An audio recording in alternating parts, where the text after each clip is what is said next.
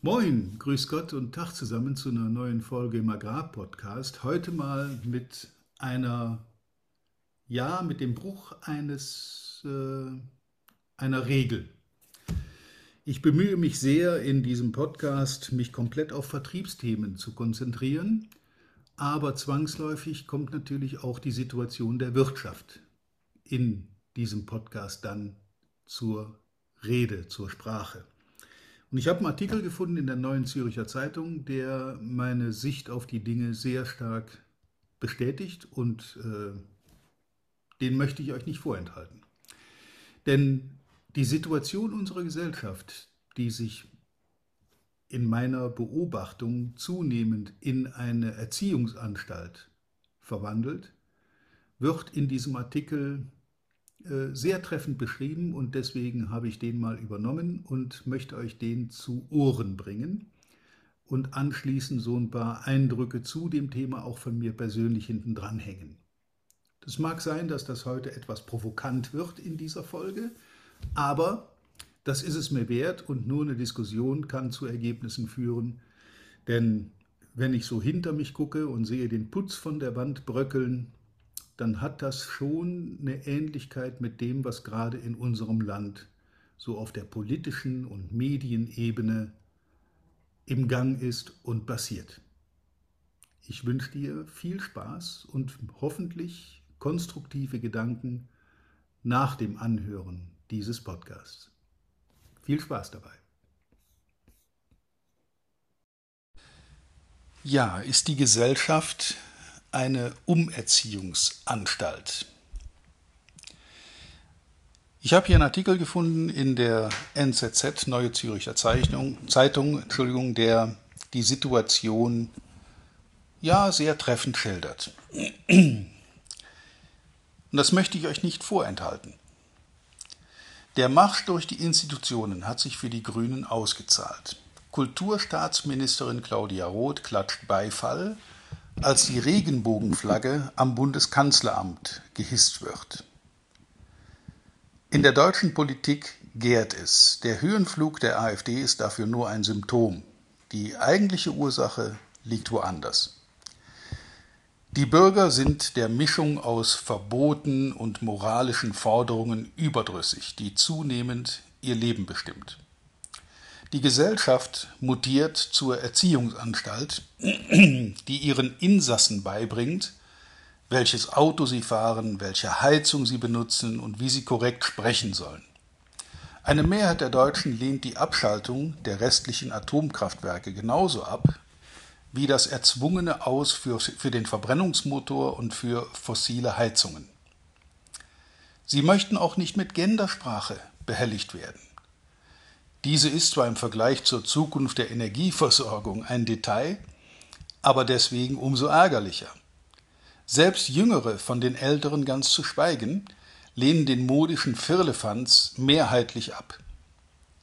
Das hindert die öffentlich-rechtlichen Sender nicht daran, hingebungsvoll zu gendern, obwohl sie dazu verpflichtet wären, für ihre Zwangskunden Programm zu machen und nicht gegen sie. Hier äußert sich im Kleinen ein Geist der Belehrung und Bevormundung, der inzwischen die ganze Politik durchzieht. Der Ungeist hat einen Namen. Es ist der grüne Zeitgeist. Dank dem geduldigen Marsch durch die Institutionen reicht er weit über das hinaus, was eine einzelne Partei bestimmen kann. Er ist längst ein gesellschaftliches Phänomen. Wer nicht grün wählt, macht sich schuldig. Während früher CDU und SPD den vorpolitischen Raum kontrollierten, von den Gewerkschaften bis zu den Kirchen, haben unterdessen die Grünen die kulturelle Hegemonie erobert. Evangelische Kirchentage lassen sich nicht mehr von grünen Parteitagen unterscheiden. Derselbe hohe Ton der Moral, derselbe Endzeitglaube. Ungewiss ist nur, was zuerst kommt, das jüngste Gericht oder die Klimakatastrophe. Auch in den Medien schwingt der Zeitgeist sein Zepter. Im öffentlich-rechtlichen Rundfunk und im Mainstream der überwiegend linksliberalen privaten Presseerzeugnisse ohnehin, aber selbst bei einem klugen Journalisten einer bürgerlichen Zeitung liest man Folgendes. Es wird ernst. Der 6. Juli war wohl der heißeste Tag, den die Erde seit Beginn der Messungen je gesehen hat. Und in einem kleinen Land namens Deutschland erklären CDU und CSU die Grünen zum Hauptgegner. Hinter den sieben Bergen, bei den sieben Zwergen. Wer nicht Grüne wählt oder deren Politik billigend in Kauf nimmt, macht sich mitschuldig am Hitzetod der Menschheit. Sehr viele Journalisten denken so. Sie lassen sich auch nicht dadurch beirren, dass die Katastrophenmeldungen vom, heißes, vom heißesten Tag eben nicht auf Messungen beruhen, sondern auf Computermodellen. Solche Modellierungen liefern keine Fakten, sondern im besten Fall plausible Annahmen. Über diese Modelle müsste eigentlich im Konjunktiv berichtet werden, nicht im Indikativ, wie dies die meisten Medien tun. Aber wer hält sich mit den Regeln seines Handwerks auf, wenn er mal eben kurz die Welt retten muss? Journalisten und Politiker erzeugen Stimmungen, die man ohne jede Dramatisierung hysterisch nennen kann. Die Mittelmeerländer leiden nicht einfach unter einer Hitzewelle, sondern der Klimawandel zerstört den Süden Europas. Eine Ära geht zu Ende. Das schreibt der Italien reisende Karl Lauterbach, der bereits bei der Pandemie dem Volk Angst und Schrecken einjagte. Die von ihm herbeigeredeten Killer-Varianten tauchten zwar nie auf, aber Hauptsache eine Untergangsprophezeiung. Es ist das unterschwellig Religiöse an diesem Zeitgeist, was vielen Menschen sauer aufstößt und sich nicht nur in den Umfragewerten von rechtspopulistischen Parteien niederschlägt. Der Widerstand dagegen wird stärker und die Wortwahl gröber. Der Demoskop Manfred Güllner scheut sich nicht, die gegenwärtige Lage als eine Art Diktatur zu bezeichnen. Eine kleine, elitäre Minderheit der oberen Bildungs- und Einkommensschichten, wer auch immer das sein soll, zwinge der großen Mehrheit der Andersdenkenden ihre Werte auf, resümiert er im Interview mit der Welt. Nun herrscht in Deutschland keine Diktatur, nicht einmal eine Art von autoritärer Herrschaft. Was eine wachsende Schar von Wählern verdrießt, ist eine bevormundende Belagerung. Dem Zeitgeist genügt es nicht, sich auf einzelne wirklich große Probleme wie die Energiewende zu konzentrieren. Darüber kann und muss man streiten, wie über die Zukunft des Sozialstaats oder die schleichende Deindustrialisierung Deutschlands. Das sind die dicken Bretter, die zu bohren schon der Soziologe Max Weber der Politik empfahl. Sie allein bedeuten eine Herausforderung.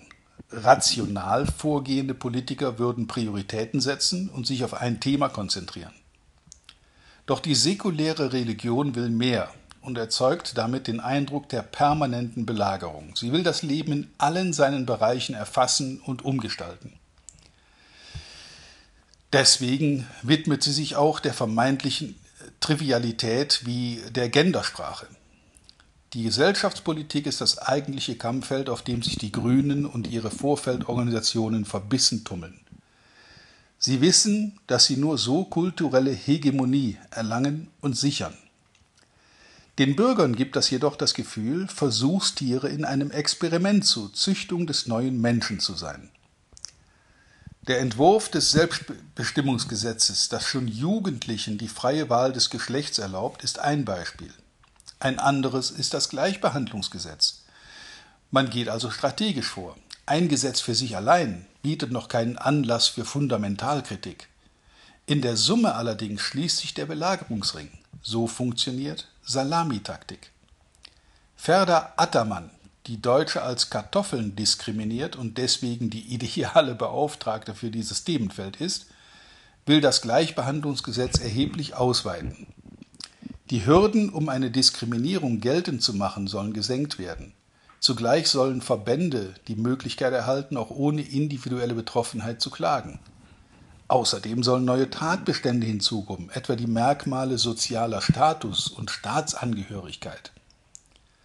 Wo es bisher präzise hieß, aus Gründen der Rasse soll künftig die beliebige Formel rassistische Zuschreibung genügen. Wo ein Himmel ist, existiert auch eine Hölle.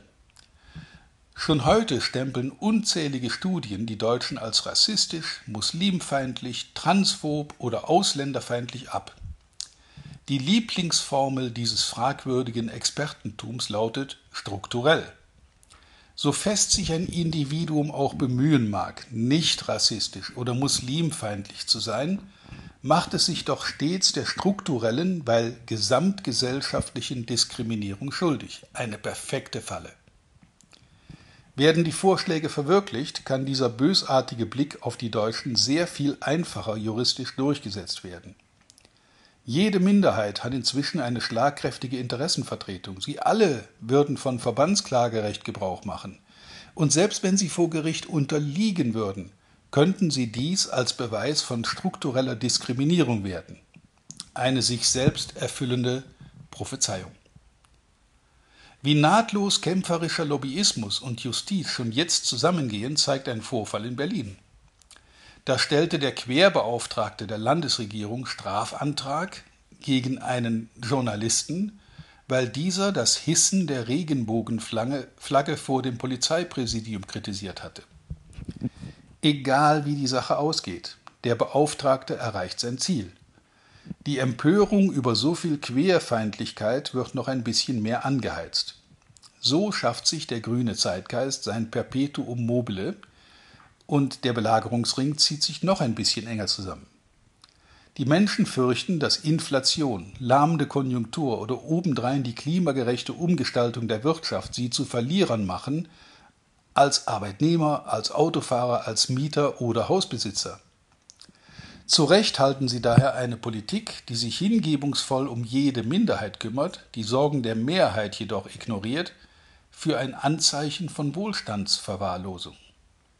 Aber welche Partei nimmt sich dieser Befürchtungen an? Dass die Untergangspropheten zugleich verkünden, die große Transformation werde ohne Wohlstandseinbußen verlaufen, lässt die Bürger erst recht misstrauisch werden. Wo sonst kein Szenario schrill genug und keine Warnung düster genug sein kann, wo jeder Deutsche ein Islamfeind ist und jeder Sommer ein rekordhohes Hitzedebakel, wird plötzlich der Umbau der Industriegesellschaft rosarot ausgemalt.